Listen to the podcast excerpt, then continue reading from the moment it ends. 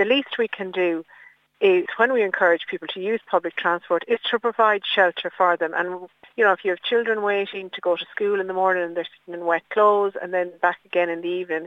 So I just think that I'm not sure the NTA actually appreciate because, and no offence to them, but if, you know, in, in, in Dublin there are um, bus shelters, you know, every few hundred metres and um, you know the facilities are there for people to stand and wait in the bus shelters. But I don't think they realise how little, um, you know, how little or how few shelters we have here in rural Ireland. So I think, you know, as I said, it's a necessity. We're increasing the buses, which is fantastic.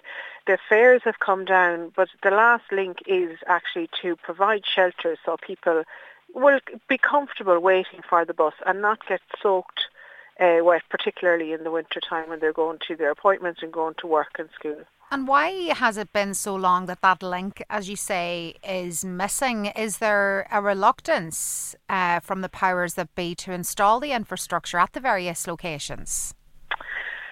There seems to be just there seems to be a lot of consultation that's required. I understand that you can't just put them anywhere, but at the same time, like we over the last few years, we were told that yes, they're coming and you know they'll be delivered in six months, and then six months later, uh, you know, and, and then there's still nothing, and we keep asking for updates. So, um, I'm not actually sure why there there is such a delay.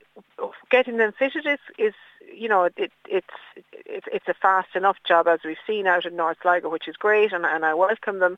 But you know, and the engineers they meet with the with the local um, residents and people who and, and agencies or anybody who you know who is who is looking for these shelters or if it's outside a, a business or close to a house.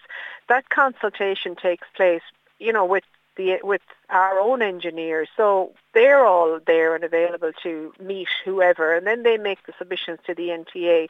And it seems to be like there's there seems to be funding for them. So I don't actually know why it takes so long.